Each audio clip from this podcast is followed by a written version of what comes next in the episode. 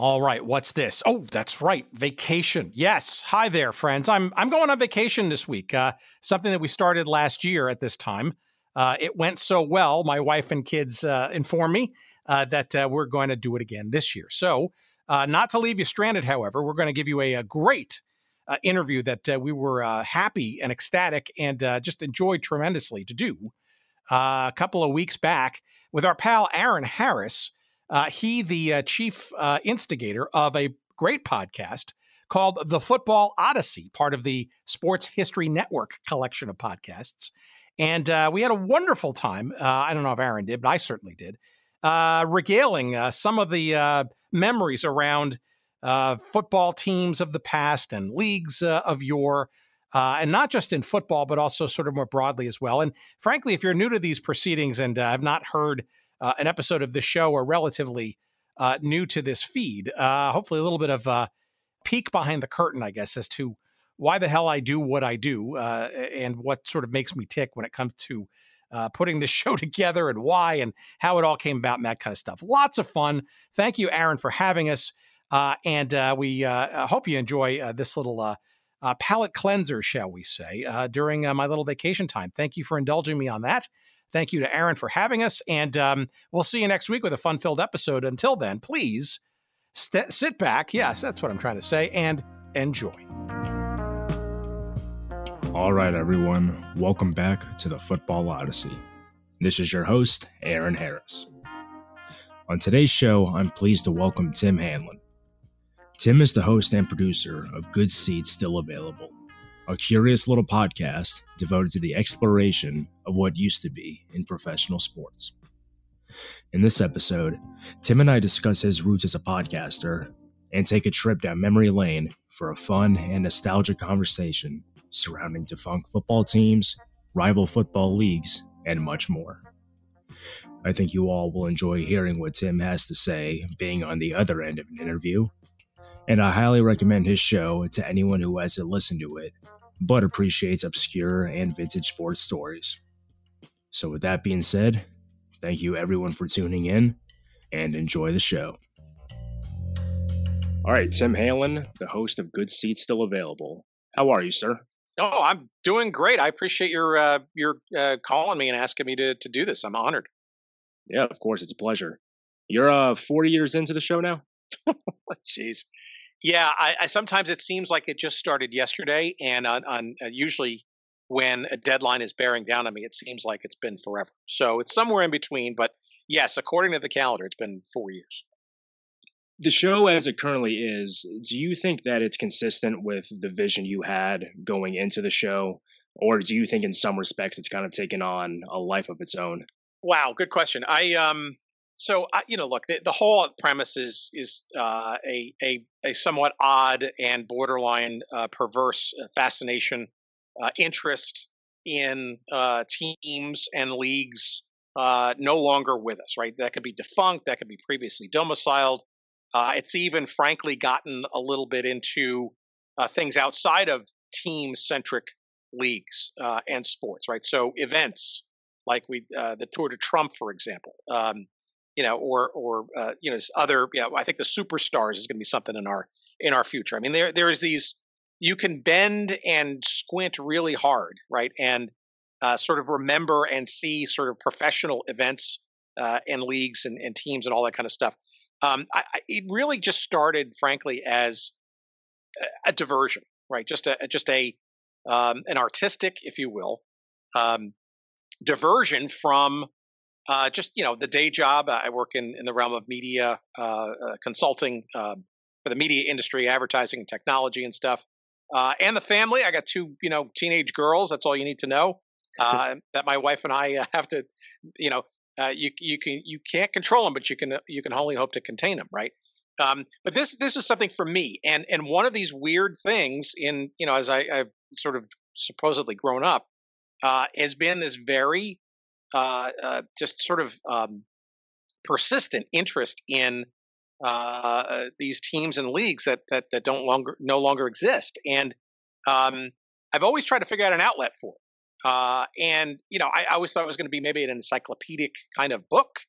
Um, I thought perhaps that would be, you know, the blog thing. Um, but I, you know, the podcast sort of phenomenon really kind of uh, captured my attention about six or seven years ago from the day job side of things. Uh, and then I just literally forced myself to go to um, a conference in Chicago a couple years ago, about five years ago, called Podcast Movement, still around. Um, and it's really sort of a DIY kind of thing. It's like, hey, interested in podcasting? Well, here's two and a half days of people telling you how they did it, how they do it, what to watch out for, how to monetize, all that kind of stuff. So I just, you know, I was like a sponge, and I said, screw it, I could do this. Um, and having been a um, college broadcaster in the past, I've worked uh, as a journalist in the past, right? So uh, it it just all sort of sort of came together, and you know, learn the podcast uh, pieces to it. Um, so when I started out, to your question, um, I really kind of just wanted to just literally just pick a team and every week try to have a conversation around it, preferably with somebody who was either part of it or there at the time. Um, but as we sort of moved along, I recognized that you know the, the, as the decades roll on, you know people die, you know, and then, right. and the stories get uh, um, you know forgotten. Uh, and you know there's a lot of great stuff out there, and you can go into Wikipedia and all that. But I, I really like to talk to people who are, if not at the source, uh, have spent time digging into the source of these stories. Uh, and frankly, largely because nobody else was doing it. Um, it felt untapped to me. I always, you know, when I was growing up, I always remember going to like the bookstore in the sports section and wondering, you know, I was just waiting for that defunct book to be there on the shelf and go, ah, you know, I should have done this. And it never came. so I figured, you know, podcasting is probably the quickest way. And conversations, I and I'm just amazed uh, at just how many doors it's opened and further puzzles and enigmas it's uh, uh, laid out for us. Because as we've talked about on the show, and we'll talk about in a few minutes with football in particular, um, defunct, forgotten, relocated, and all those things. Um, in the realm of pro sports, it is the gift that keeps on giving. And it's as relevant today as it was from when the first ever pro baseball franchise came and went back in the 1800s. Yeah, there's no doubt about it. And like when I first found your show, it was about a year and a half ago. It was kind of a godsend because I love obscure sports stories and particularly football. But you know, you've you've developed this whole community around you that loves these underserved stories that you're not going to get from a lot of the mainstream media outlets. And that's kind of the beauty of podcasting, where anybody can kind of create their own multimedia story around whatever they want. Um, so I, I think it's good that you chose podcasting in particular because it's different whenever you make a YouTube video or when you have a blog, where I think you're the one who's coming off as um, the authority on a subject. Whereas with a podcast, you can have people who are either there or people who have given in depth research to the topic and they can kind of tell you what they learned.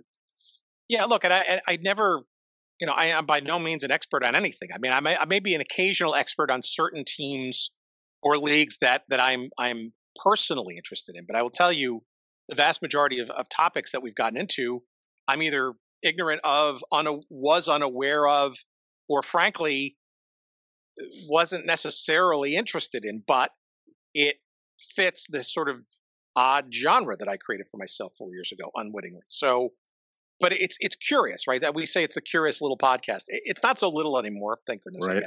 But the curious part is absolutely there because I, I just I try to approach it with as I, I, there's a whole there's a whole ton of stuff I don't know about some of these stories, and frankly, even the ones I'm most passionate about. Right, so as longtime listeners will know, you know this this started out as more.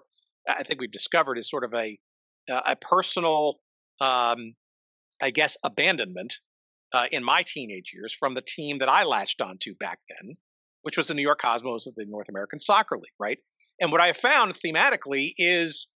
Uh, yes, a lot of this, although not exclusively, but it does tend to sort of skew male and, and a little older um, mm-hmm. But we, we, try to address that uh, on a lot of it. There's a lot of women's sports stuff that we're we've gotten into and more to come, and and so we we need to you know we're trying to be as uh, uh expansionary and, and, accommodating as possible for, for a lot of different reasons. But the, the the the challenge and the reality is that it seems to me that a lot of our most passionate listeners had similar situations, right? In their, let's call it impressionable uh, youth, um, where sports fans, either participant or spe- uh, spectator or combinations of the two, have some very memorable experience of that first baseball game, that first football game, that whatever.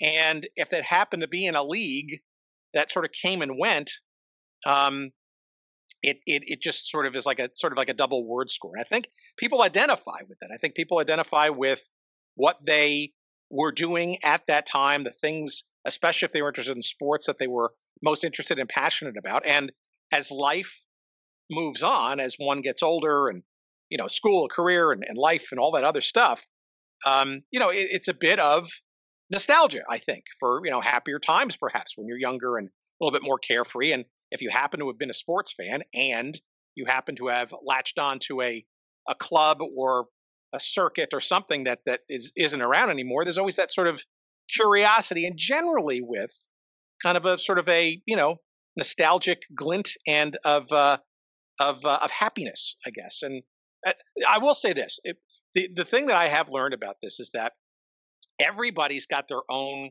team and sport or whatever sort of vertical passion.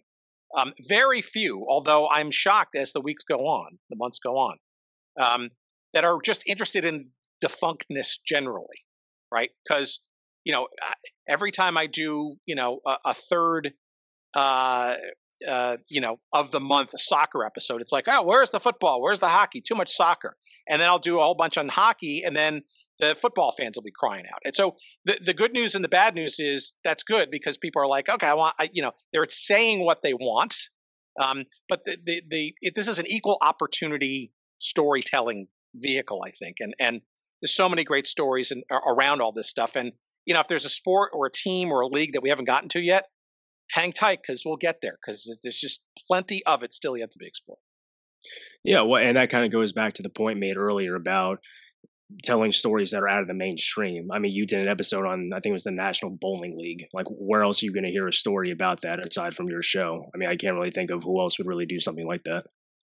Well, you could also argue why would anybody want to do that? But um, yeah. I, I, it's fascinating to me. I mean, I, you know, I didn't know about it, right? And I, I some I don't know how I discovered it, but to know that there was a team-based format in bowling. And frankly, what that to me did was okay. Well, that sounds odd, but you know, let's let's scratch the surface of that a little bit. Yeah. Um, what it did was it opened up the door to this other sort of box about pro bowling and what it was going through and what it was like in the late 50s, early 60s. And, and frankly, the origins of the PBA, the Professional Bowlers Association, which has sort of waxed and waned in popularity, especially with television. I mean, we, it was literally this National Bowling League was in direct competition with this tour-based, individual-centric Pro Bowlers Association. Ultimately, the PBA won out as mm-hmm. the way to go to market. In some senses, it's almost like tennis too. World Team Tennis in the '70s um, was one manner by which the pro game came into sort of um, its own in the 70s. But you know, people don't sort of remember that there was this thing called World Championship Tennis that was started by Lamar Hunt, and there was also the beginnings of what was a tour-based scenario too in the World Tennis Association and then the Women's Tennis Association, right? So um, it, it's interesting. Golf had the same thing. We haven't gotten to it yet, but you know, golf's had a club, a, a, a team-centric league approach as well, right? Um, so to me, this is all fascinating stuff. Most people, vast majority of people, even sports fans, don't even know that stuff. And to me, that's I don't know why, but it, to me, that's just fascinating, and I want to know more. Yeah, but given, given that knowledge that you have, I mean, I know you say you don't think of yourself as an expert, um, even on topics that of teams that you follow. But would you, at the very least, at this point, consider yourself um, a sports historian? Oh, armchair uh, is is got to be the descriptor there. I, I you know, amateur, uh, whatever other you know adjective you want to throw in there. Um, no, I by no means. I mean, I I studied a fair bit of history in college and liberal arts and stuff. I I'm fascinated by uh, history generally, nonfiction.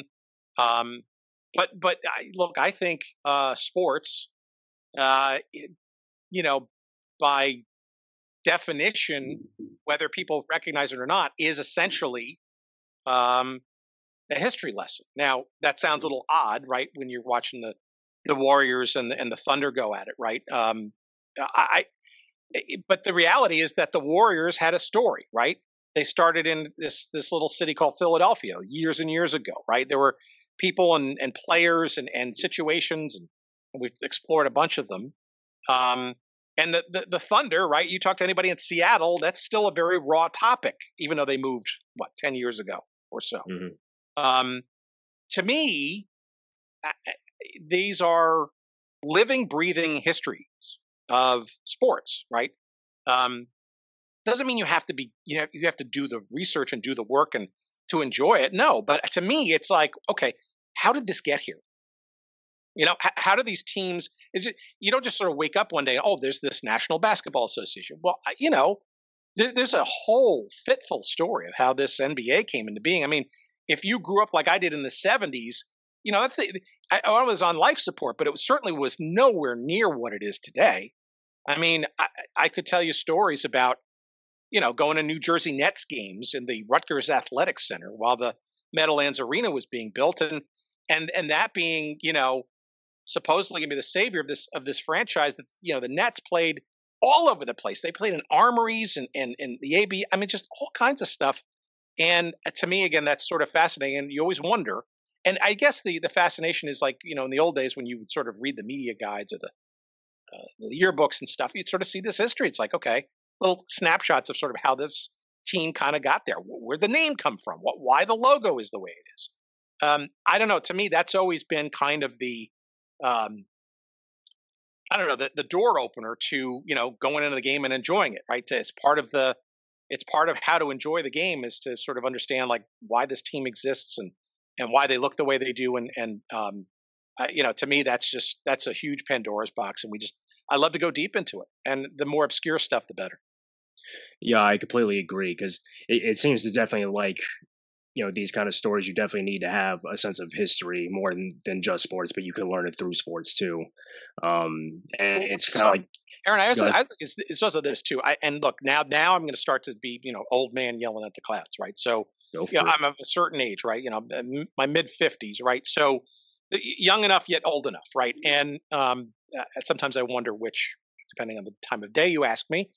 Um, but I, I, I, do think um, that these kids today, right? Um, yeah, the, the, the, pro sports is professional with a capital P, mm-hmm. uh, which is fine, but it is it is um, it's gargantuan, right? It's big business. It's private equity, it's SPACs, it's you know, not that money hasn't been part of the the fabric of, of pro sports from the earliest days. It certainly has. Um, and some of the themes are universal: big boys and their toys, uh, centrally owned versus franchised. Um, you know, uh, the, just, uh, all kinds of sort of things that unions versus uh, you know the owners and, and that kind of stuff. but uh, the, the the level at which this is now, and we've seen it with the Super League, right, in Europe, with the ill-fated Super League. We think ill-fated. Um, I don't know. I, am the biggest soccer fan you're going to find, especially of the U.S. variety, which is you know a fairly hardy bunch. Um, but you know we're, we're approaching 30, 32 teams in MLS. You know, do we need how many more? Is there another baseball franchise or two still to come? Uh, you know, uh, NHL is getting to 32 soon, you know, with the Kraken coming in. And I, I, don't know. I mean, maybe, maybe there will be room for 30, 40, 50 teams. I don't know. I, it just, to, to me, you wonder just how far all of that goes. And, you know, if it takes an economic cycle or two to kind of shake things loose to the foundation a little bit more. I, I, don't, I just don't know if it's completely expansionary forever right? And I, I just, you know, to me, that also gets away from a little bit of sort of the heart, the soul, the fun, the joy, the competition, that kind of stuff. I, and I think, frankly, like I said before, everything old is new again. All these things, all these issues just keep coming around and over and over again. This this this thing going on in, in Europe with this proposed Super League is absolutely a great example of where and how and when does it go too far. And you know, I'm not saying that the Super League idea is necessarily wrong. I think it is largely. I don't think it goes away. I don't. I don't think it's going to stop. You know, big uh, check writing owners to, you know, uh, to billionaire more.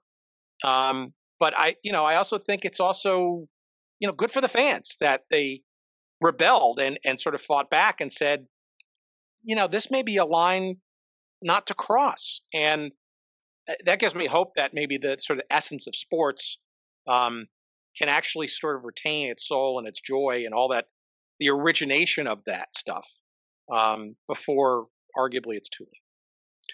Yeah, it definitely. Well, yeah, it definitely does feel suffocating at times. You know, I'll read some old I guess like embedded journalist books about you know a reporter goes and travels with you know the Steelers for example in the 70s or um, like what Paul Zimmerman did with the Jets in the last season of Weeb Ewbank. And, and you just kind of see the cultural difference between a pro athlete back in those days versus today. Because, you know, back then, obviously, you didn't have social media, you didn't have this constant television coverage around athletes. So they kind of felt like just one of the common people. You know, you would often, some people in Pittsburgh would see like Ernie Holmes or Terry Bradshaw out and have a, a beer with them. You know, whereas when the money really started coming in more and more, there became everybody had their guard up. It seemed, and you just feel like there's maybe a little bit of a disconnect more than there's ever been between professional sports and the fan bases that they follow.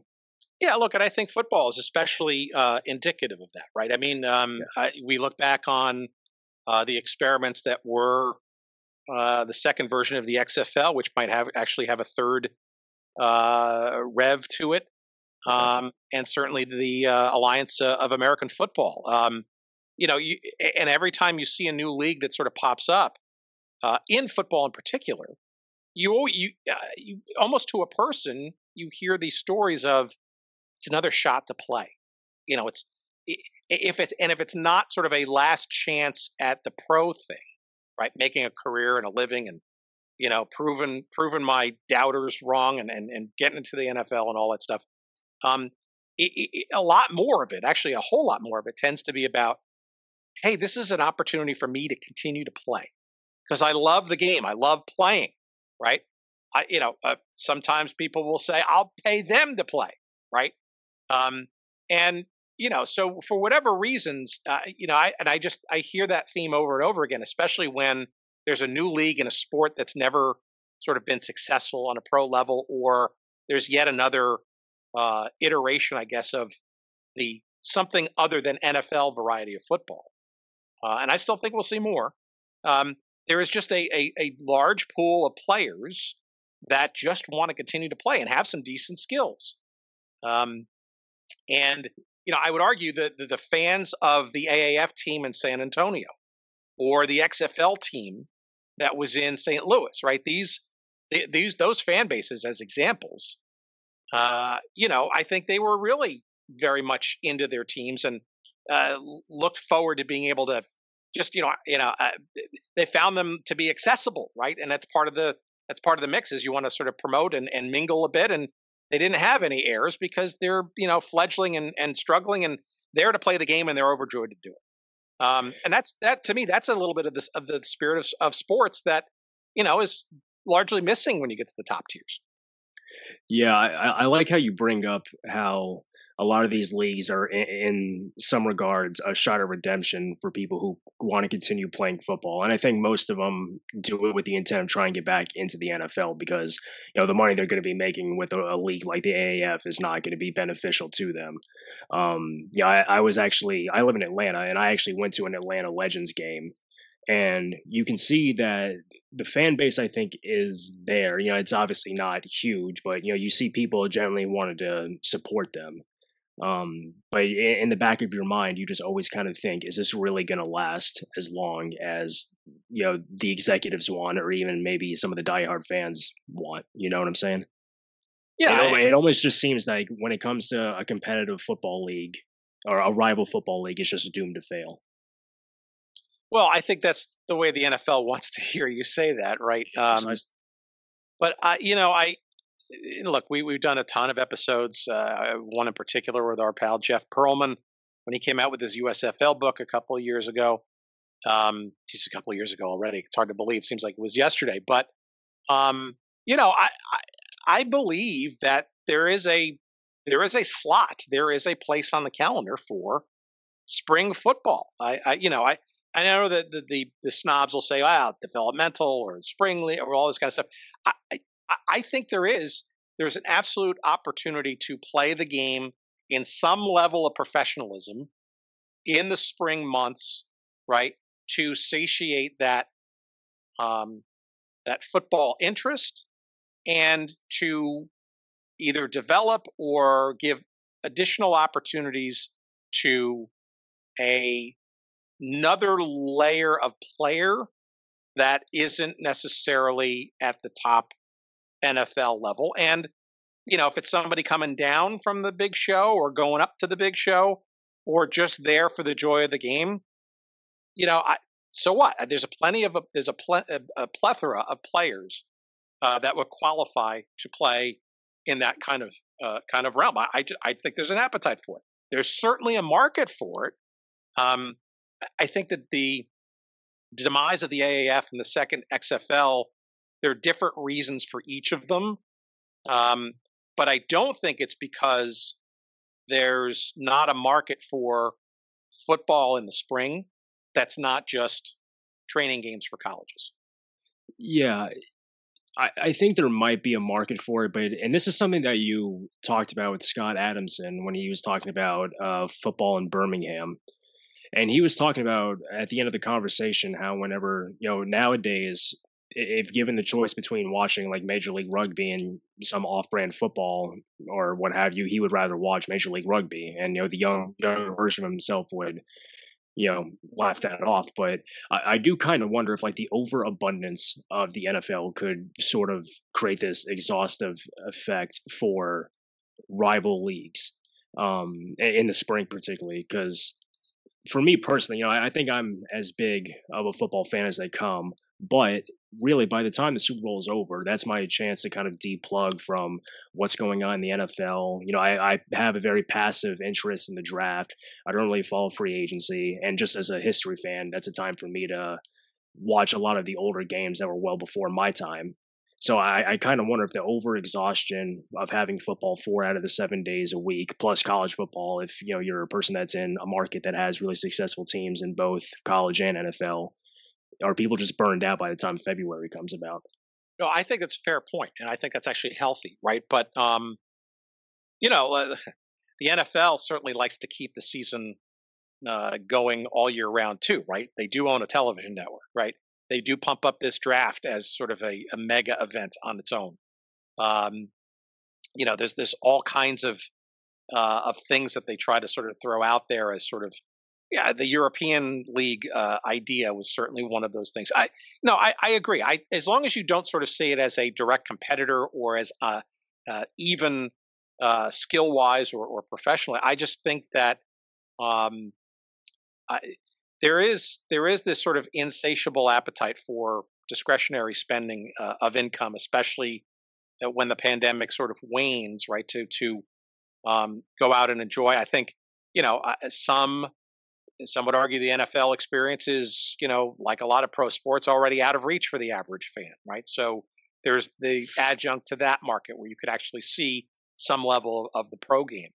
Um, I, you know, I, at the end of the day, it's also content, right? There's yeah. how many dozens of channels out there, and now streaming services and stuff. They're just eager to get stuff, uh, stuff out there. Um, I, I, you know, I, I, it just, I get the sense that um, that there's not going to be any shortage of people uh, trying to continue to sort of push the envelope on on that kind of stuff. I, I just again I come back to it as you know this isn't necessarily competing with the NFL. It's it's I, I think it's a great opportunity for rule changes, right? And and and experimentation and stuff, right? I mean, uh, that's what the minors are kind of for in lots of other sports. So, you know, I, I, for example, I'm fascinated when the CFL came into the United States for a couple years in the 90s, right? You know, why not a mm-hmm. wider field? Why not a longer end zone? Why not, you know, uh, backfield in motion? And, and uh, I, sure, I mean, three downs, why not? I mean, you know, you could make the argument that the NFL could use a few adjustments itself, right? And let's look, also look back too, right, in history, right? Without the AFL, you don't have the field goal uh, posts at the back of the end zone. You don't have um, or the W versions, right? Uh, yeah, all that kind of stuff. WFL too, frankly, for that matter.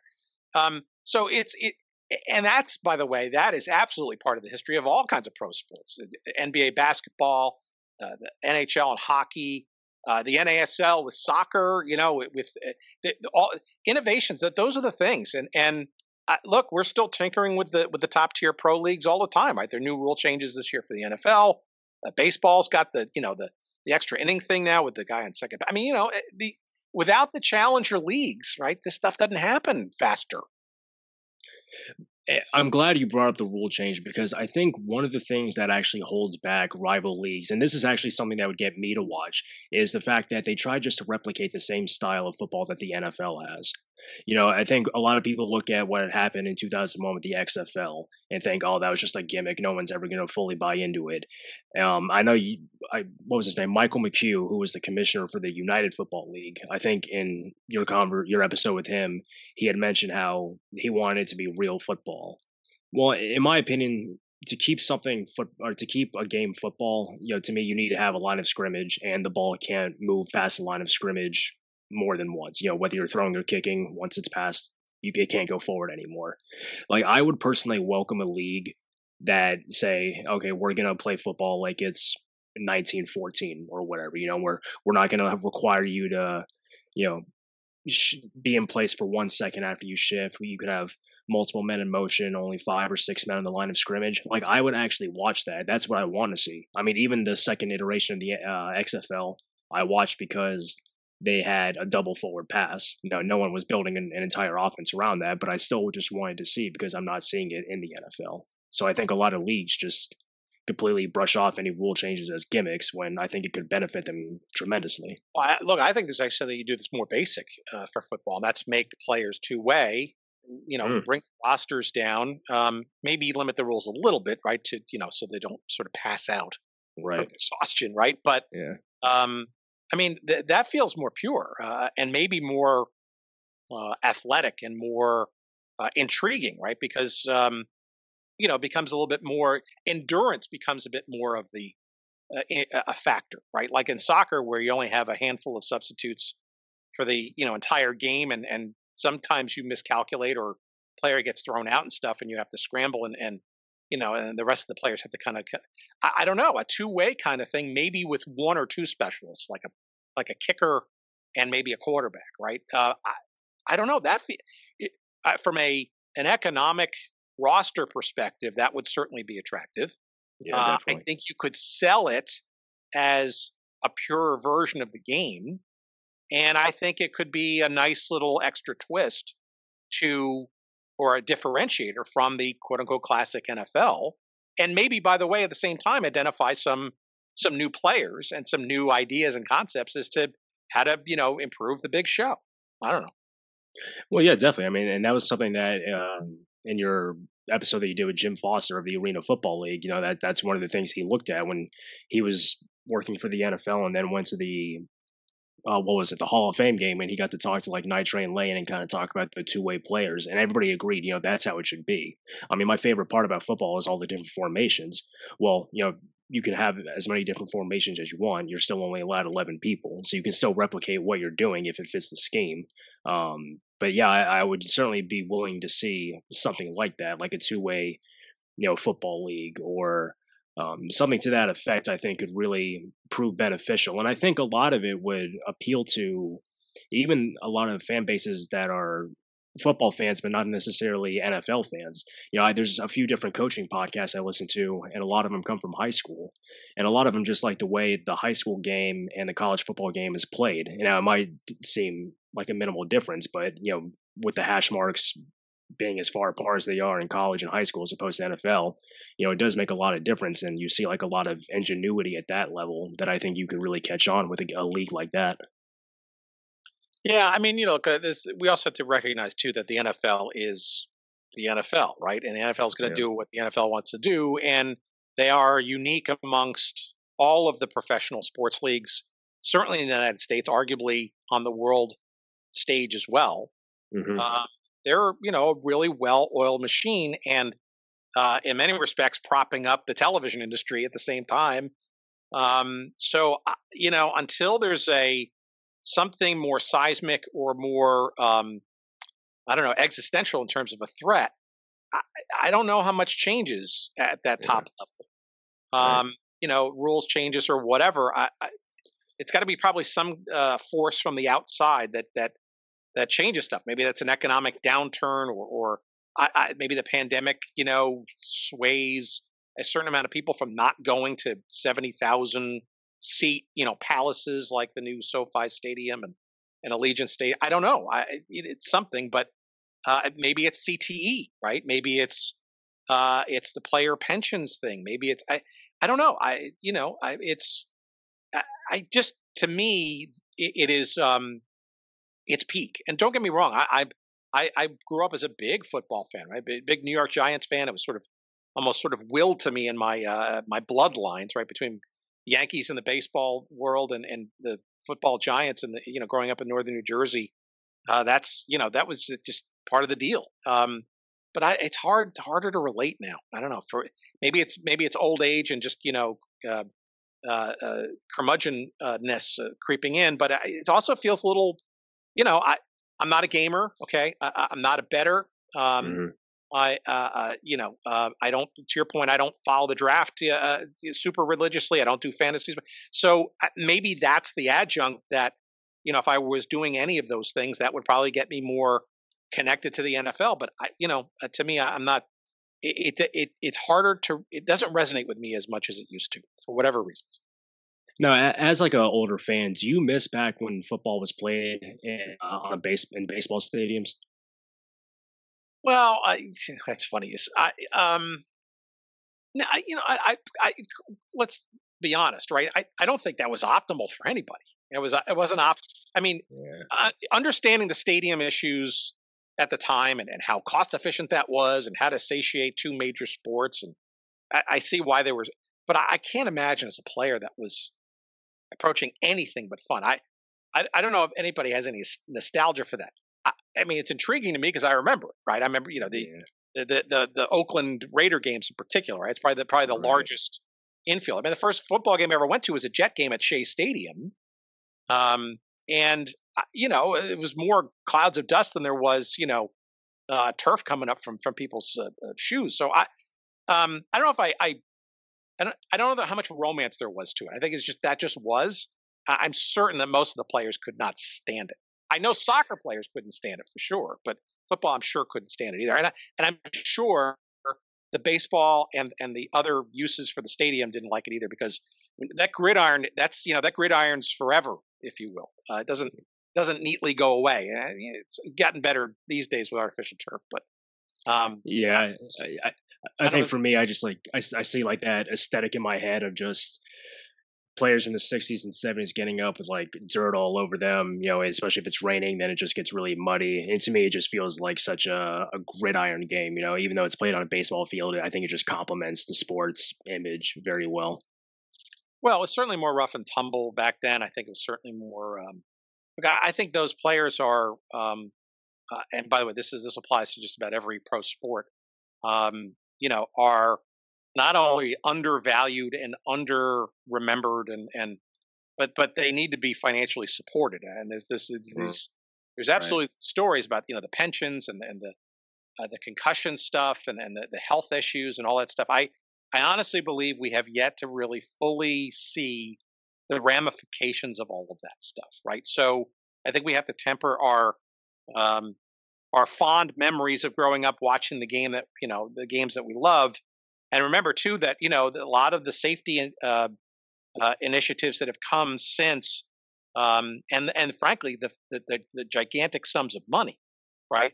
Those two things were not part of the 50s the 60s the 70s even the 80s uh, for a lot of these players and and uh, and participants. And um, you know they're the ones whose interestingly, whose legacies and, and stories that we're fascinated by, yet they're also probably the ones that um, may be suffering the most and or not being uh, fully uh, compensated for uh, their issues, injuries, uh, and a lack of paycheck. And and I, you know, there's a big sort of hole in my uh, my sensibility about about that and how that can be. I, there are there are a number of different sort of areas where that is being addressed, but um, I, I still see plenty of gaps. Yeah, Jim Otto couldn't even walk hardly whenever he retired. So yeah, there's definitely only time will tell how it all plays out. But to your point about, um, I guess people who aren't remembered as well or underserved, as a listener, I feel like the World Football League kind of holds a special place in your heart that I don't think other leagues do. And that's just kind of my feel as a listener. I'm curious if if it's fair for me to say, and if so, why is that the case? No, that's that's a good assessment. I think um, I think that in my mind, and I'm look, I'm I'm staring at uh, a copy of the Gary Davidson uh, quote unquote autobiography calling "Breaking the Game Wide Open." Uh, and uh, it was written in 1974, I think, and it's his sort of, I guess, at the pinnacle of his powers, if you will, if you call them that, uh, when he was, uh, you know, uh, uh, talking about how great his life and his story was by mm-hmm.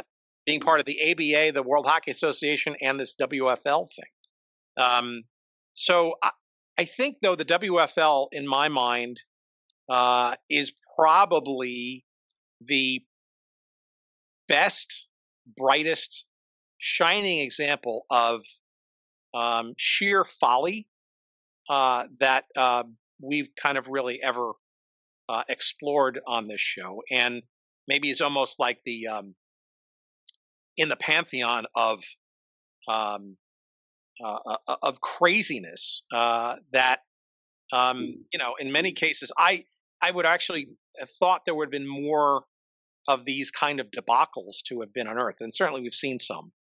Um, but this one is, you know, was the ultimate sort of house of cards, um, and it failed so spectacularly that um, it, it, just, to me, is is uh, I, it's it's like the biggest Klieg light you can have on the defunct sports stage. I, I and every team uh, the the financial issues, uh, teams moving in the middle of the season, uh, you know, completely reconstituting a, a second season. Um, uh, the big name grabs right out of the pages of the ABA and the WHA playbook. Um, the, uh, the the the collapse of the second season, not even finishing the season. I mean, it just it, the the different colored pants by position.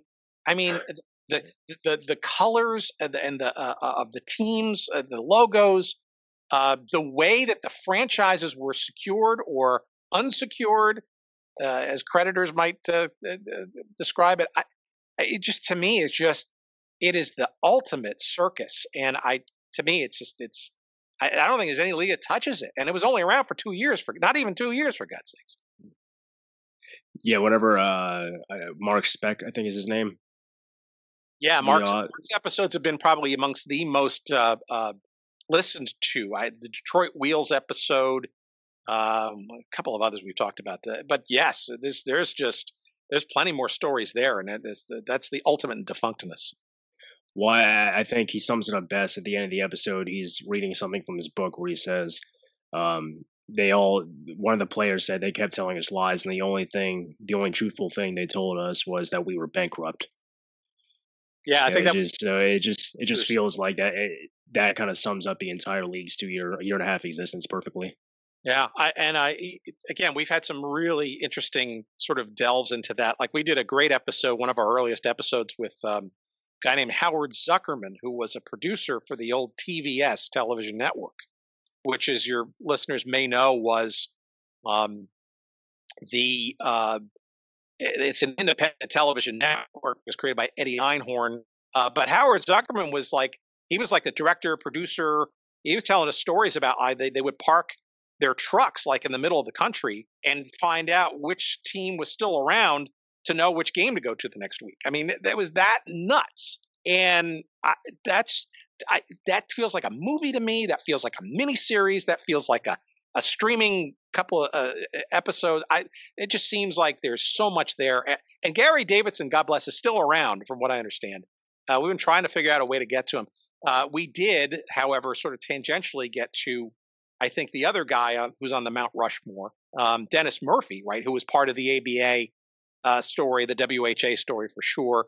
Uh, th- these are, you know, these are guys who, you know, kind of went to the well and, uh, you know, thought that their their fame and fortune would come by uh, creating these new leagues and um, you know getting franchises and uh, you know filling the blanks uh, maybe later on as the as time went on and uh, some many cases they uh, they ran out of crayons for the coloring books.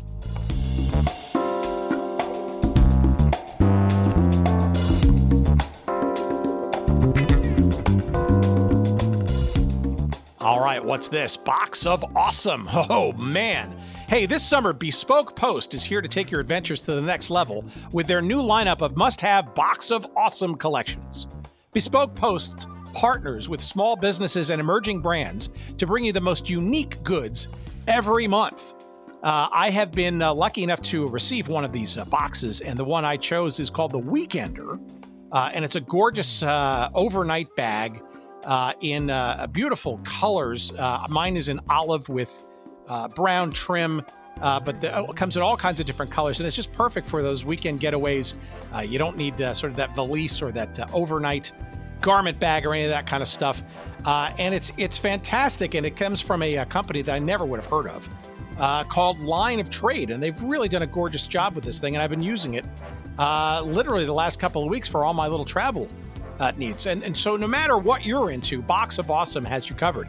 From travel and outdoor gear to breezy summer styles and grooming goods, Box of Awesome has collections for just about every part of your life. Now, uh, I notice a whole bunch of other ones. If you're sort of into bourbon sampling, if you're an outdoorsman, uh, if you enjoy sort of uh, uh, on the go uh, beverages, especially uh, when you're out there in the hot sun, perhaps you you're a big taco fan uh, and you want to sort of reinvigorate your uh, your process of uh, of creating and uh, and uh, enjoying taco night at your own home. All those and many many more. So fantastic and very creative things. It's clothing. Some of them are food related. Some of them have to do with personal grooming. They're just awesome, literally and figuratively, collections of stuff. Uh, and uh, they're yours uh, to peruse and subscribe to, and it's a, it's a tremendous concept. And uh, again, box of awesome. It's uh, it's something that you can take advantage of. To get started, you take the quiz at boxofawesome.com, and your answers will help them pick the right box of awesome for you. They release new boxes every month across a ton of different categories, as I just hinted at to you, and it's free to sign up. Plus, you can also skip a month or cancel at any time. Each box costs only 45 bucks, but it's got over at least guaranteed to be over $70 worth of gear inside. It's a really cool concept. Check them out, and of course, we've got an incentive for you to do so.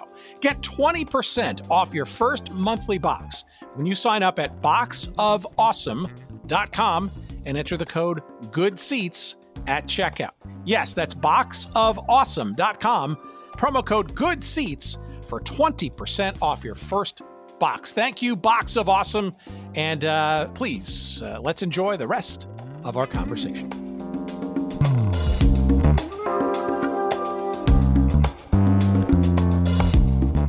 Do you have any memories watching the WFL when you were growing up? Very vaguely. Uh, I remember, um, I do remember that they um, had, uh, I remember Merle Harmon, of course, he was the voice of TVS generally. Uh, I remember um, uh, they had a third person in the booth each game from the world of Hollywood or television. That kind. I know Burt Reynolds was on once. George Plimpton was on uh, as the third person once. Uh, they had a whole bunch of other people and stuff. I, I and I vaguely remember trying to find when the game was going to be on. Now, I grew up in New York, so it was on Channel Five there, to the old uh, now Fox station, but the old WNEW television, um, Metro Media, I guess at the time. Um, but you know, what this TVS network, right, d- doesn't mean that all uh, every station cleared the game live back in the day. Same with the bowl games that TVS did, and Mizlou was another one. Um, but so I remember, I remember the, uh, I remember looking at the TV guide to see which teams were playing, and mm-hmm. occasionally mm-hmm. tuning in. Um, to me, it was fascinating because it's like, what is this thing? Now, why do you think that some defunct leagues are continue to live on, like the WFL or like the USFL, um, either through internet fan pages or you know mass market memorabilia. And why do you think others are just kind of completely lost to history, like the American Football Association or uh, the Continental Football League? Yeah, that's a good question. Um, I think memorabilia has a lot to do with it, um, and the realities of uh, trading cards and um, and eBay and may, maybe coming back in, in the realm of NFTs, you know, where they're uh, truly digitally authenticated and and um, uh, fraud free, so to speak. Um, I, I, think some of it has to do with that. I think that's maybe why baseball has lasted uh, so long in terms of like being the ultimate sort of his, history project. Um, because I think uh, baseball's been was the earliest sport really in this country, and was merchandised probably earlier than most of the professional sports today. Um, and uh, I, it just feels to me like there is it's probably the sort of the uh, quintessential portal, I guess, uh, to people's memories of those sports and leagues. Right? Is that program that that ticket stub that um, that pennant that uh, signed you know eight by ten glossy? I don't know. Um, I think it also uh, there's also a bit of uh, media involved, meaning if it was sort of a you know a 1960s onward kind of league situation, there's probably a fair chance, especially as as the years roll on, that there would have been either radio slash audio broadcasts or television now video broadcasts, uh, and that just ensures stuff going on. I mean, I you know YouTube, right? Let's talk about YouTube for a second. Please. Um, it's God's gift to any sports fan. I, a lot of other genres too, for that matter. But um, you know, and there's more being made every day. But th- just the ability to find those clips of the WFL or to see that there was, uh, you know, what the AFL actually looked like in full color, aside from the occasional documentary on Showtime or something. Um, it's all there, right? And and and here's the kicker, right? All the stuff that's come since literally gets put up there forever, right? So every single game highlights as well as full actual games of the AAF, right? In its one glorious season will be forever etched in in the annals of of digital media, right? So it's never going away. So there's going to be people who go back and go, "Holy crap, this thing existed." I mean, I it's almost like discovering old television shows now that all these streaming services are out and they, they're trying to figure out mine all this stuff for, for library and stuff like eh, i'm a huge david letterman fan from the 80s and 90s right so there's this guy named don um, don giller who literally it's just like his life's work he's like 70 years old now he literally has every episode from all the david letterman shows digitized and he curates all kinds of stuff, and they all live on YouTube, right? No, there's no TV network with the rights to David Letterman show anymore, but it's there. It's fascinating, and it allows me. I can go back at any time, and you know, I can uh, turn it on and port it over to the TV set, and just like you, uh, we can watch old games if we want to, right? There's these guys uh, who were trying to get on the show. They're still reluctant. I think they want to get this started up and running called the Dead Football League or the Dead Football Network. You're yeah. probably aware of them, right? Yeah, and absolutely. They literally, they literally stream games from all these forgotten leagues and stuff, mm. and literally, you, it's like tuning into a kaleidoscope of of football history. It's if you're into that stuff, it's fantastic. It's great. I just I find it endlessly fascinating.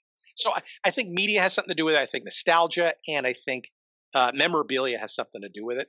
Um, and look, this the Continental Football League is certainly in a. We want to get into some of those stories. Um, you know, regional uh, how many programs? How many fans? Not many. Right? National Bowling League. Very challenging to find stuff about that. Thank God yeah. we found the good doctor with his uh, his his uh, almost thesis uh, on the on this on on the story. But it's there. And here's the kicker. And this is the thing I love about this genre, um, football and otherwise. I, I'm I'm constantly amazed, uh, not only at other people who somehow latch onto this topic and, and find it similarly interesting, but that there's always a new discovery to be found. Either something in the microfiche or a piece of something that came out in a video or somebody died and their attic or their basement had a box of something that nobody's ever seen before. And that to me is like, it's like a treasure hunt. I, I just, I live for that kind of stuff. That's how sad my life has become. But that, that's fascinating. Now, don't get me wrong. I'm, I'm not, I, I used to be a collector. I don't collect any of that stuff anymore. I just, I kind of got over all that. But I, I think that that to me is always, there are always going to be new discoveries about what used to be. I'm, I'm, I'm certain of that. And that to me just, you know, uh, keeps me enthusiastic about, I don't know, continuing to do this silly little show every week. Yeah, I don't think it's sad at all. I mean, I, I'm in the same camp as you, where YouTube for me, I use YouTube more than anything. I use YouTube more than cable, more than Netflix, Prime. I mean, that to me has just absolutely been the best resource that I could ever possibly imagine. I watch so many old games. You know, there's a lot of subscribers I go to that have like long form highlights, like half hour long from vintage games. You know, I can watch a lot of international football games that way. It really is has been a savior for me, like as a researcher and as a fan. I mean, I, I just think it's incredible, and I think a lot of that kind of goes to you know the, the nostalgia effect as well. I mean, I'm 26 years old, so a lot of what I'm watching happened way before my time. But even if I'm watching a game from like 2008, I could be like, "Oh man, I forgot about him." You know, he was a good player, wasn't a Hall of Fame or anything like that. But you still get like that warm feeling watching games on tape, that grainy image. You know, you really kind of transport yourself into a world that you weren't a part of, but it still feels familiar. You know, I, I will say there is one thing that I've I've learned from all all of this, football specifically, but also all the sports and all the things that we've discussed, um, is that there's absolutely trends that come and go, and um, especially you know amongst younger sports fans who are who sort of latch onto the show or have their comments and stuff and their their uh, opinions. Um, I think a lot of them, once they sort of get into a couple of our episodes, they sort of recognize, hey, you know what? there's not a whole lot that's new under the sun. A lot of these ideas, right. a lot of these things, a whole bunch of things, you know, really are are, you know, go back to some of the earliest days. I mean, uh, you know, the idea of single entity uh, versus a franchise, right? That that's that's I, I the more we've sort of unearthed that that goes all the way back to debates back in the 1890s around baseball and how that should look. Um, it, just it's fascinating to me to see the same uh, arcs of labor strife, uh, economics, uh, uh, uh, how fans are or aren't part of of the mix, um, owners and their grandiosities, their their beliefs in, in big business and, and what could what could be um, it's just fascinating to watch these similar themes play over and over again. And it's that old proverb, right? Those who ignore history are, you know, largely burdened with having to repeat it. And um, uh, that that seems to play out uh, in our little um, four year exploration thus far. Yeah, I agree 100%. And, and in your uh, within the shows that you've done so far. Is there one football team that you have really been captivated by, either a team that you still think about to this day after having a guest on, or even just doing your own research? You just really grew to have a passion for the story that was being told. Hmm. Um. Yeah, I guess I'm going to go with the New York Titans. Mm, okay. Um, and why? Uh, certainly, well, it was years before I was born, um, but it's a New York team um, that I kind of didn't really know about. And obviously, they live on in the Jets, but I don't think any. I think there's at least two generations of fans that don't even know that that the New York Jets, you know, before they moved to Shea Stadium, and you know, ultimately by the end of the decade, you know, proved that the AFL was not only worthy to compete with the NFL, but could actually beat the the legacy teams in the NFL with Joe Namath and, and all. Um, I just fascinated to go back over time, over the years, and learn that there was this franchise that was placed in a decrepit, you know, fallen apart polo grounds that, you know, had to be a New York team in the AFL, right? Because you can't start a league without being in the biggest media market in the country. And that that team was I want to say flimsily created, but it certainly was not the one with the most amount of money behind it. And, um, you know, everything from the logo and the colors and but it seems like it's completely been steamrolled. And we've seen this, right? We see this a lot with uh, all kinds of big pro leagues who don't want to remember or recall uh, teams uh, of the past or where teams were previously located, uh, the histories of those teams, which you know historians and and super fans kind of care about, but you know leagues and uh, uh, the the money behind them don't necessarily want to. Um, to me, that's like an unearthed like part of the story that um, any Jets fan, frankly, should know about because it's all without the Titans, there ain't no Jets, right? Um, now that said, since 1969, most people would care less about there ain't no Jets, right? Because they haven't really done much. But I, I digress. Right. I mean, but my point is to me, so that's I think that that is the team that kind of sticks out in my mind. Dan, Don Maynard, and and I, there's there's eh, to me that's a fascinating two and a half, almost three years, and it's also, by the way, part of the story of New York at the time, right? So Robert Moses, uh, uh the the reconstruction of the of the city to be much more accommodating to to cars, the the the advent of Shea Stadium, right? Why did that come come to play? Because two baseball teams left in 1957, right, and they wanted to put a new baseball team in there, and this Continental League, which we've also explored, is part of that too, right? So without that, you don't have, hey, here's a new stadium being built. We could also put a football team in there. So it, it, it's weird, but it gets into all kinds of different layers of history. And, you know, um, you could be, I guess, forgiven for not knowing that from 1960 to 1963 there was an NFL, excuse me, a an AFL football franchise known as the New York Titans. Um, and that to me is a really good example of the kind of stuff we love to obsess about. Yeah, I, I, haven't listened to that episode, but I did listen to the one about the Jets. Um, I can't remember what the author's name was, but he wrote a book about the Jets outside of Namath. Um, yeah, Bob Lederer. Yeah, it was a great yeah, episode. Yeah, I, I thought that was a really good episode because I mean that's a that's a team that I don't think a lot of people really think about. I mean, obviously they're going to live in you know in the people's memories forever because of the upset of Super Bowl three. But it's fascinating when you watch that actual Super Bowl and you kind of see how everybody really had to pull their own weight. I mean, Joe didn't really have the best game he's ever played of his life. You know, Matt Snell had to carry the rock a good amount, Riggins and uh, Don Maynard. I mean, I think it was a really good approach to uh, a story I feel like has been told often but he really approached it from a unique angle. So I really enjoyed that episode too.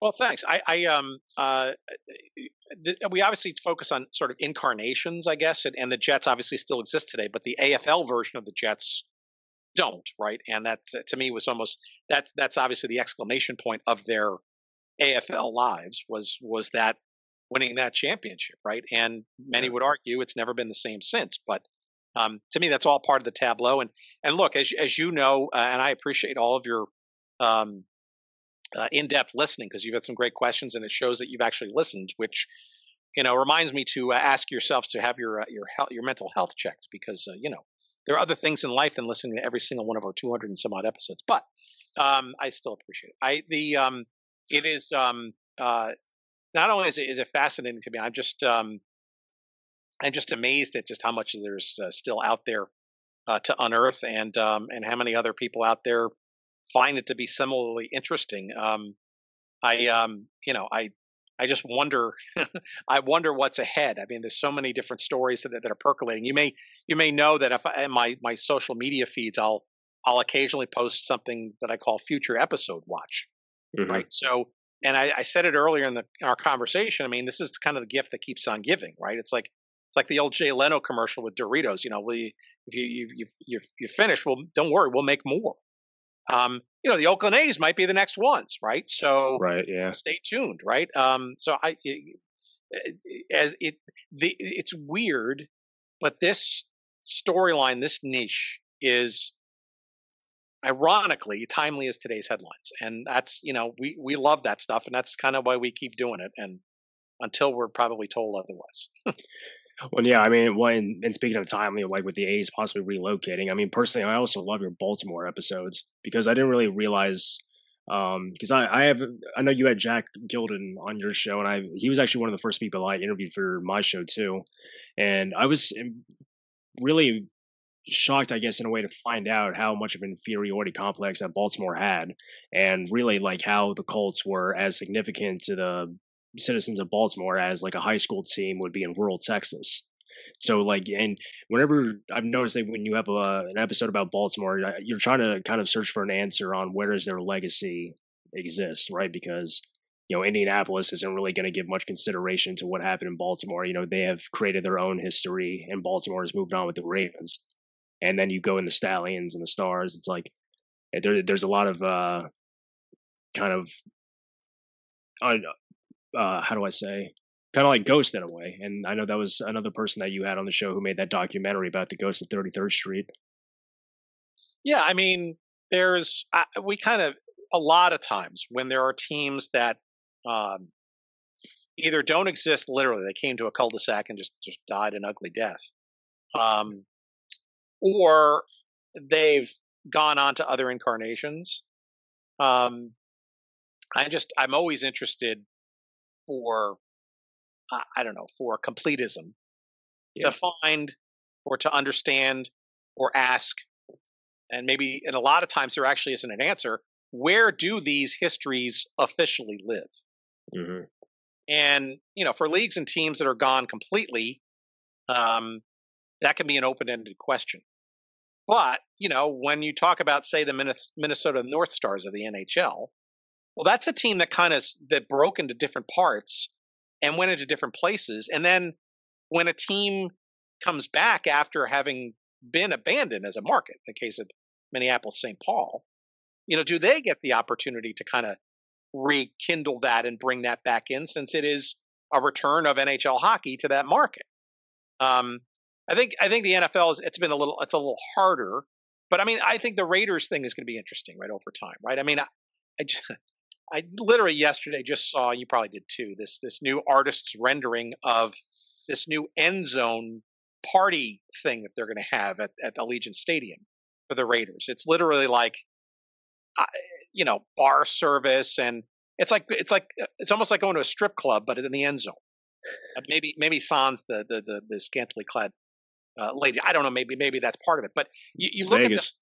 You, it's Vegas, baby. Sure. You look, but you look at the renderings. It's like, oh, do we really need a Tao nightclub right, right in yeah. the zone? I mean, I okay. So I'll put that aside. But you know, if I'm an Oakland fan, I mean, from like the first ver- the first version, the AFL version, right, and even the NFL version, before they moved to LA and then back to Oakland. I'm talking about the first real original Oakland, you know, lineage from AFL into NFL, and and and the true, you know, Al Davis years and the Stickum and the, all that stuff, right? And I and I look at what these games are going to look like on television and in person in Las Vegas. I don't know. I, I, I to me, there's a break there. I, I'm, I'm not saying I enjoyed the Raiders and the way that they eh, bent the rules a lot, you know, and, and played their sort of brand of football, but it was a brand, right? It, yeah you knew what you're getting, right? It was black and blue, literally, or black and gray in this case. But I, I don't know. It just feels hollow to me. I, you know, so to me, where does that? I'm going to say that. So where does that Oakland Raiders legacy live? Uh, officially, I guess it's going to be in Las Vegas. That's where the Raiders live now.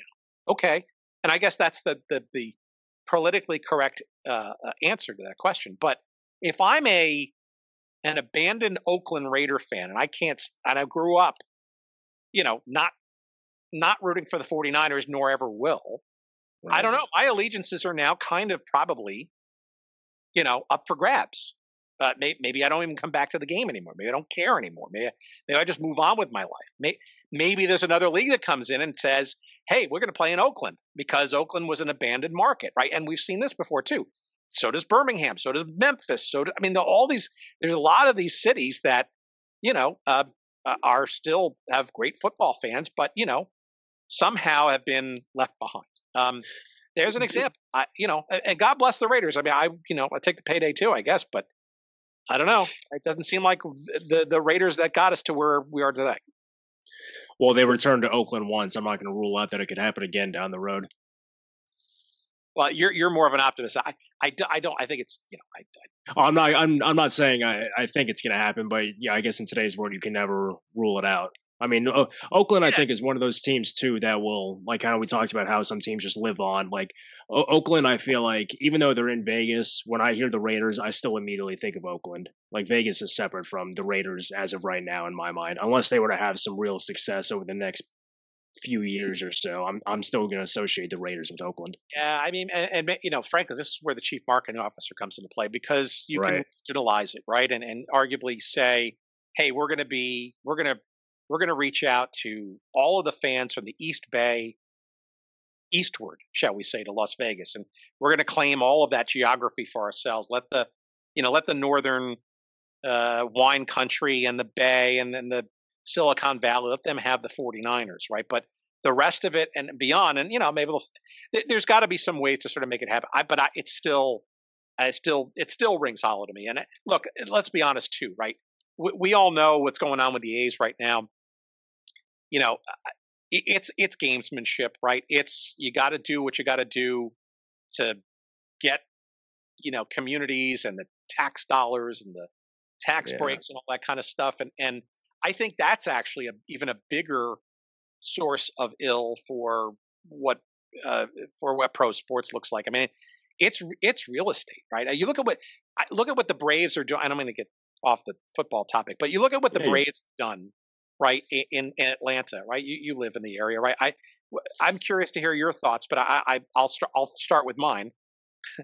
you know, um, I, I don't, you know, I get it, right? It, it- they, you create a new ballpark for yourself in a well-off suburb, um, and you you build it as part of a larger real estate complex uh, that gives you other revenue streams and uh, more control, I guess, over your financial future. But okay, but take that, put, put that aside, and then say, okay, baseball, the Braves, a team that's lived probably one of the longest lineages of, of all of baseball, all of sports in the United States, and they're playing in this stadium that's literally like part of an office park.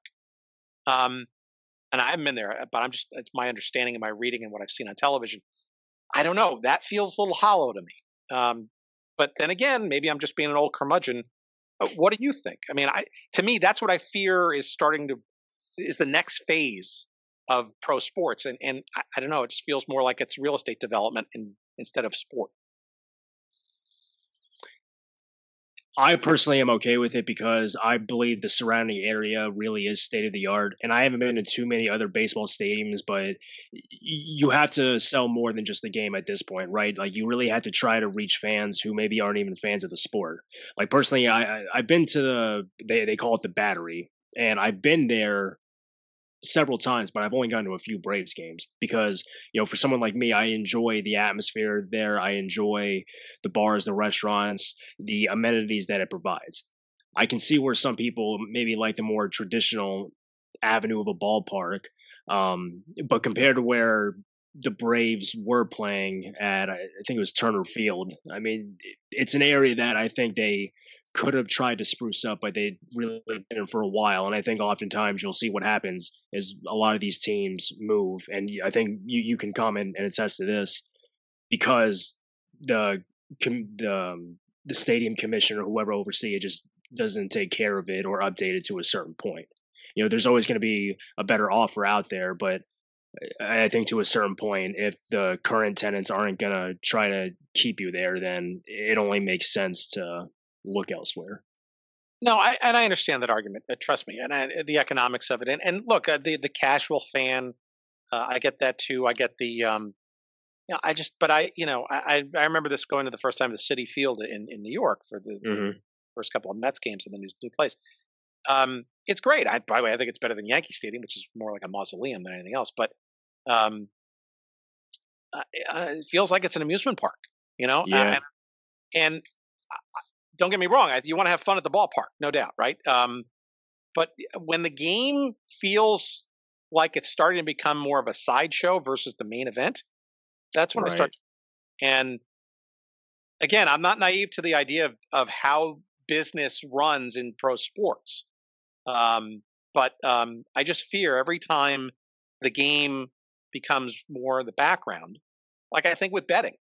I think betting is um, Yeah. An interesting development, right? Um, and you know, look, gee, what could go wrong?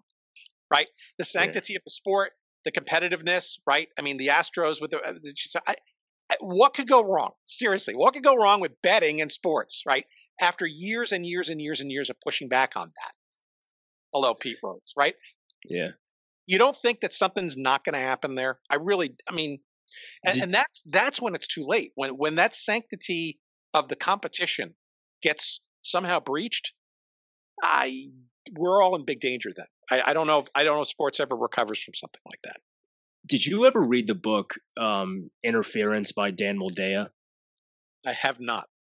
Yeah, he, he was a journalist that predominantly reports on organized crime. I don't know if he's still writing, but he, he wrote a book, I think, in the late 80s, maybe it was the early 90s, as, essentially about the relationship between various NFL owners and gamblers and kind of the relationship between some players and bookies that they knew and about placing bets. It kind of it kind of cuts deeper than the uh, like Alex Karras, Paul Hornung suspension and it, it's an interesting book to kind of see, I guess, the relationship. I mean, there, there's no finite evidence that any game was ever fixed or that any points were shaved, aside from, well, I, I don't know if there wasn't actually successful. There was an attempt in the 40s in the 1946 championship game, but yeah, stuff like that just definitely kind of show, and and also details sort of like the NFL securities department um, attempts to thwart these efforts. But it does actually show how there is money unsavory money and unsavory personalities that do flock to sports betting in that sense. And today it seems like there's so much money at stake with the athletes themselves that maybe it's going to be hard to persuade them or compromise them. But yeah, it, it definitely does feel like there could be an unsavory element that can creep into there. Yeah, I mean, I, I just I I just can't imagine it's I, I, look, I, it's it's very interesting, right? I mean, six years ago, seven years ago, this wasn't even a conversation, right? It wasn't even right, a, yeah. a, possibility. I mean, Las Vegas being the home of a an actual pro sports franchise in a in a top tier league um, was un, un, unthinkable, uh, but it exists today. I mean, uh, cannabis, right? You know, is is uh, is essentially legalized now, not the federal level, but essentially almost everything but, right? Mm-hmm. Um, so there are a lot of things that you know just times move on and, and times evolve but i again i just i, I keep wondering about the sport. I, look i, I live in chicago now uh, my wife and um, her family uh, you know i married into this cub cub fandom thing which is is really more of an illness than it is anything else uh, but i tolerate it because um, you know um, that's what good husbands do uh, but you know you, you see wrigley field right? It's the you know the, the friendly confines but you know, it's it's now one big real estate project, right? It's all about the parks and the buildings around it and the hotel now. And um, and again, I'm not trying to I'm not trying to sort of be nostalgic for the old days. I, hell, I wasn't even here, you know, uh, until 2000, right? But but I mm-hmm. do understand the I, I, do understand the history. Uh, I do understand, you know, that the average fan is being priced out of games, uh, and I understand that it's you walk in now to into Wrigleyville, it's become more like a theme park, and you know, if that's what it takes to keep fans and casual fans interested in coming and paying for the games and stuff, it's great. But I, you know, I go to games when I go to games, or maybe I'll go back again soon. Um, you know, it feels to me more about you know having a party and and you know you could care less about the game. And I, you know, I don't know. There, there's a game going on here, and I, I, you know, you're you're entitled to do what you want to do while you're at the game, but um, I don't know. The sport is like kind of there, and I hate to see anything you know that kind of makes the um, makes the sport itself kind of suffer. And you know, I if, look, football's probably got the biggest to lose, right? Because they've got the most money sort of at stake, and uh, I worry about that too. Yeah, well, I, I think that's kind of an that's one argument that a lot of people make when they flock to college football. I mean, living in Atlanta, I'm surrounded by a lot more college football fans. You know, whether it's Alabama, Auburn, UGA, obviously but people just say you know they love the atmosphere of college football because it's the game you know obviously when you go to I mean, the Falcon Stadium, Mercedes Benz is state of the art. But I'm telling you, Tim, when I was there, I went to a game. I think well, it had to be two years ago because last year there was no one there. But they were playing the Rams, and I'm telling you, man, like it was a great stadium, but the team just was obviously in a bad season, and a buddy of mine, we got nosebleeds, but we could go down to the next deck without any trouble. So it's like you know you have this whole eh, you have this whole experience that is drawing people away from the actual seats and just persuading them or motivating them just to walk around to see the state of the art stadium and all the amenities that it could provide. Whereas, like with a college game, you go to UGA in Athens, you're in the seat with God eighty other thousand people. Yeah, and you got to pay attention to the game. yeah, precisely. Well, everybody everybody's shouting in your ear. You have to see what the excitement's about. I mean, I've I've been to Pittsburgh a couple times for a game, and Heinz Field. I, I never got to see Three River Stadium, but you know, Heinz Field I think has done a good job of still making the stadium uh, contemporary while also making keeping the focus on the actual game. I mean, in the surrounding area, they have some really cool spots, but it's nothing that's going to draw you away from the, the actual on field play. Yeah, I think it's going to be really interesting to see um, what the stadium and in person experience evolves to mm-hmm. uh, as the next number of months and years play out in a post pandemic world. And look, I, you know, I, I, I'm not sure that we'll ever not. I, am not sure we're past other pandemics and other sort of uh, issues and stuff too. I to think that it just sort of reflexively goes back to what it used to be.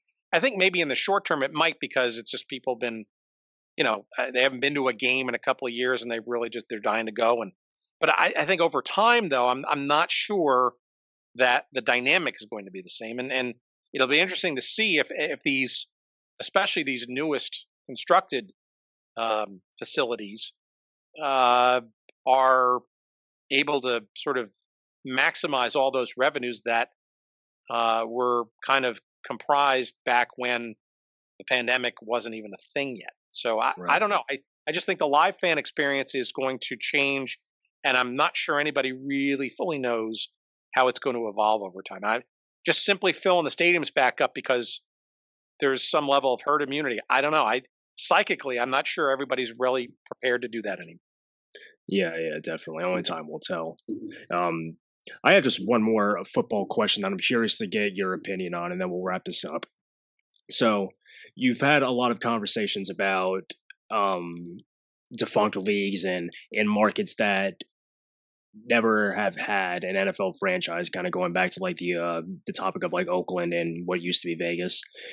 In, in talking to various guests and authors that you have spoken with, do you find like one consistent theme, or maybe not one consistent theme, but consistent themes across these um, off-brand football teams in cities like Orlando, um, Birmingham, San Antonio, and Sacramento, and so on and so forth, that kind of draws people in only for it to fail after a few years? Like, do you, do you notice like consistent theme between these cities, or do you think each market is kind of unique and can't be really clustered together?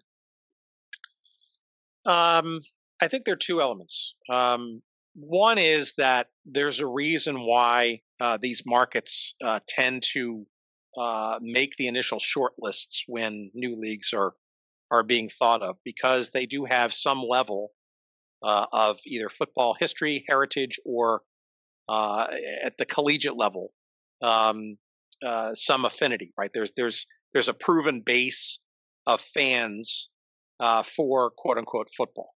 Mm-hmm. Um, I think all those markets and then some uh, tend to prove that. I think the other though issue um, that comes into play, and we've sort of explored this a little bit on some of our other episodes, is uh, let's call them smaller markets.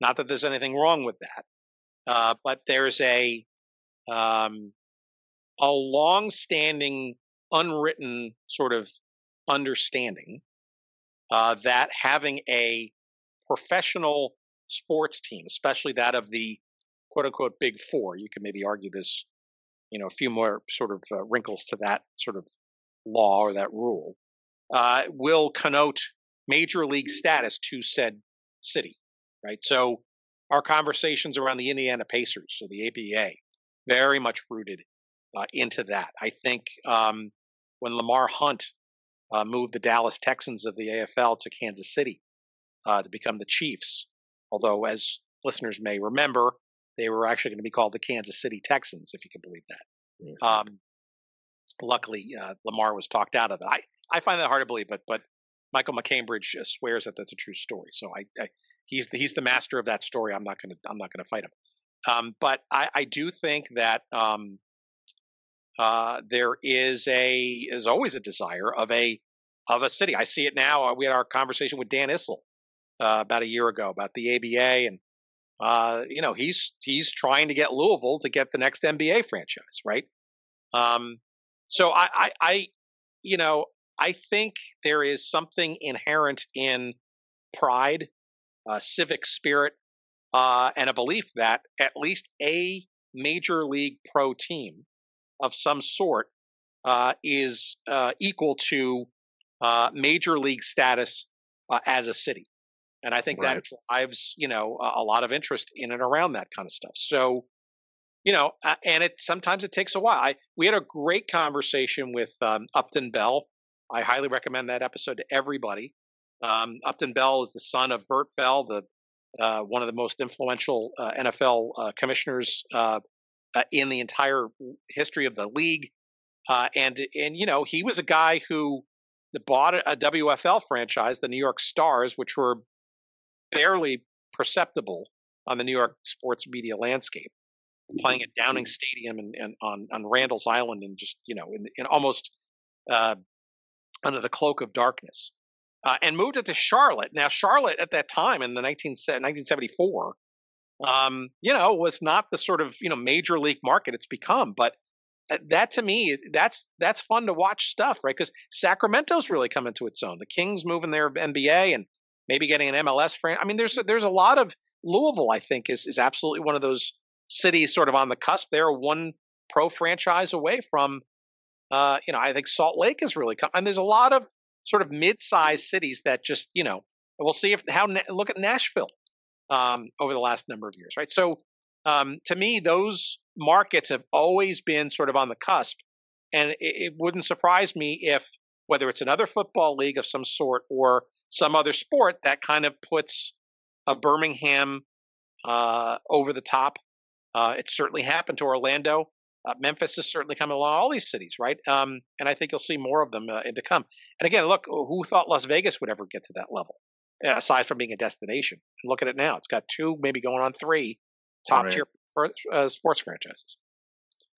Yes, or, or Orlando for me is a tough one, man, because you have three teams in Florida already, and you also have, well, I guess maybe you would never get a franchise in the NFL that would move there, but I guess I could see another competing league that could draw an audience in Central Florida. It just kind of feels like you had the Jacksonville Jaguars in North Florida that capture the northern audience, Miami and South, and Tampa Bay in this sort of central location. But I guess I, it, honestly, it I cannot, I cannot imagine Jacksonville staying in Jacksonville. I, I could easily see them moving to Orlando and regionalizing that franchise and doubling yeah. down and, and, and doubling their money in the process. I think it's it's absolutely achievable. No disrespect to Jacksonville, but Jacksonville's a you know I, I remember the Jacksonville Tea Men of the North American Soccer League uh, episode this week uh, the former New England Tea Men. I mean Jacksonville is, is I, have been to Jacksonville. I went to the Super Bowl there. It was fantastic. It's it's a, it's a lovely city.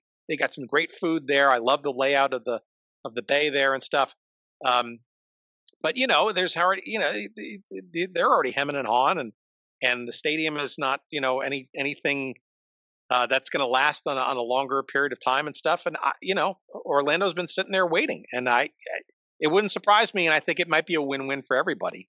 Um, so it would not surprise me if Orlando steps up to the NFL plate and becomes the natural, at least, uh, uh, rival, to, much more natural rival to to Tampa, um, and uh, you know, by extension, you know, maybe Miami. But I, I think just that I five rivalry idea is makes a ton of sense. Yeah, I mean, it, it, does always feel like Jacksonville is kind of the franchise that everybody thinks will be re- relocated at some point. I mean, for a while they've always thought London, but I think that's a lot more difficult than people want to admit. Yeah, yeah I, you know, I, and again, I just I'm just looking at the tea leaves, and again, it's all part of the game of stadiums, and gamesmanship, and brinksmanship, and stuff. Right, yeah. And look, it's also a bigger market. Let's be honest, it's a bigger television market, yeah. and um, I'm not sure, frankly, how the NFL carves up Orlando, but I think you it, it's like the it's like what we talked about with the Raiders, right? It, it, the marketing opportunity for the Raiders now. I mean, Las Vegas, by comparison to Oakland uh, and the San Francisco Oakland uh, metropolitan area, it's, it's night and day in terms of market size, right? Las Vegas is not nearly as large. You can fit four, almost five Las Vegases in terms of population uh, into the television market that is the Bay Area, right? I think the same logic applies uh, for um, for Jacksonville and Orlando. And if you can somehow harmonize those markets in some respect, maybe, maybe you play a game in Jacksonville, right? Not like yeah. the Packers did in, in Milwaukee for years. You know, they play a, ga- a game or two in Milwaukee County Stadium. Um, I, regionality, I think, I think can be the the win win there, um, and and keep everybody somewhat happy. Yeah, absolutely. Yeah, I agree. Do you want to give the audience a little bit of a preview of what they can um, expect from Good Seats still available? Oh, you mean if they haven't fallen asleep already? Of course. Uh, uh, no, this audience, this audience loves it. I don't know. I appreciate your uh, uh, your listeners tolerating my uh, my uh, nutso answers, and uh, I I do appreciate your your, your listening and, and your great questions. I, am just I'm I'm shocked that you would have listened to all these uh, so intently. I, I'm I'm honored and um, uh, overwhelmed. Um, it's good seats still available, obviously, wherever good podcasts are found, or even frankly, where where crappy ones are found. We're there too. Uh, just subscribe and rate. Right next to this one. Oh come on! And the uh, and the uh, the the website uh, for just the uninitiated, we have all of our episodes there, and just it's very basic, but we'll someday when we have you know more time on our hands, uh, augment it. Uh, it's goodseatsstillavailable.com, all one word. Uh, all the social links, all that stuff. Follow us on Twitter, Good Seats Still, and blah blah blah. But um, we appreciate uh, any new listeners. And by the way, the library keeps building, right? So there's no, um, you're not missing anything if you haven't been following us for four years uh, like Aaron has. Um, well, actually, he's only been a year and a half, right? But th- there's a library there, and chances are there's probably at least the beginnings of a topic you're probably interested in. Uh, and uh, if we haven't gotten to yours yet, uh, hang tight, send us an email, and uh, we'll hopefully get to yours sooner rather than later. Uh, you mentioned this before. Do you plan on doing a live episode at some point? I think I heard you say. Yeah, I, I, certainly want to do all that stuff, right? So um, I want to do some uh, a live episode or two. I'd love to do some. Um, yeah, we could do a book club or a movie club of some sort. Like I, you know, we could do something around the. There's so many different sort of uh, adjuncts there. Um, we'd love to do, um, uh, you know, some uh, documentary type stuff, and there's a whole bunch of things. But it just it requires time, and it's not. Um, this isn't the day job, so right when it becomes the day job and, and we have to make a living at it, for now it's just been more of a passion project. But um, we appreciate uh, you know all the listeners and stuff, and we haven't even hit up people with Patreon or any of that kind of stuff yet. So there's probably a bunch more things we can do to make it even better.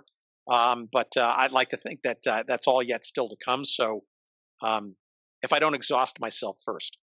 Well, I know there's a lot of people out there that can't wait to see what's coming. So everybody, Tim Hanlon, good seats still available. I highly recommend it. Tim, thanks for taking the time. I really had a great time talking to you. Oh, Aaron, I appreciate the uh, the outreach, and uh, it was uh, uh likewise. I appreciate your uh, your interest, and it was a pleasure chatting with you too. Hopefully, we'll talk again sometime.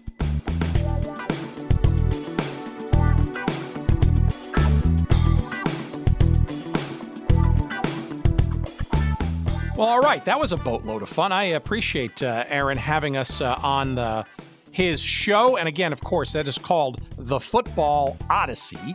Uh, and you can find out more about the show at a couple of places uh, thefootballodyssey.com, uh, as well as the uh, sportshistorynetwork.com, which is, as I said earlier at the top of the show, uh, a collection of really cool uh, sports history centric uh, podcasts uh, that uh, talk about a lot of different things. Football uh, is a, is a big topic.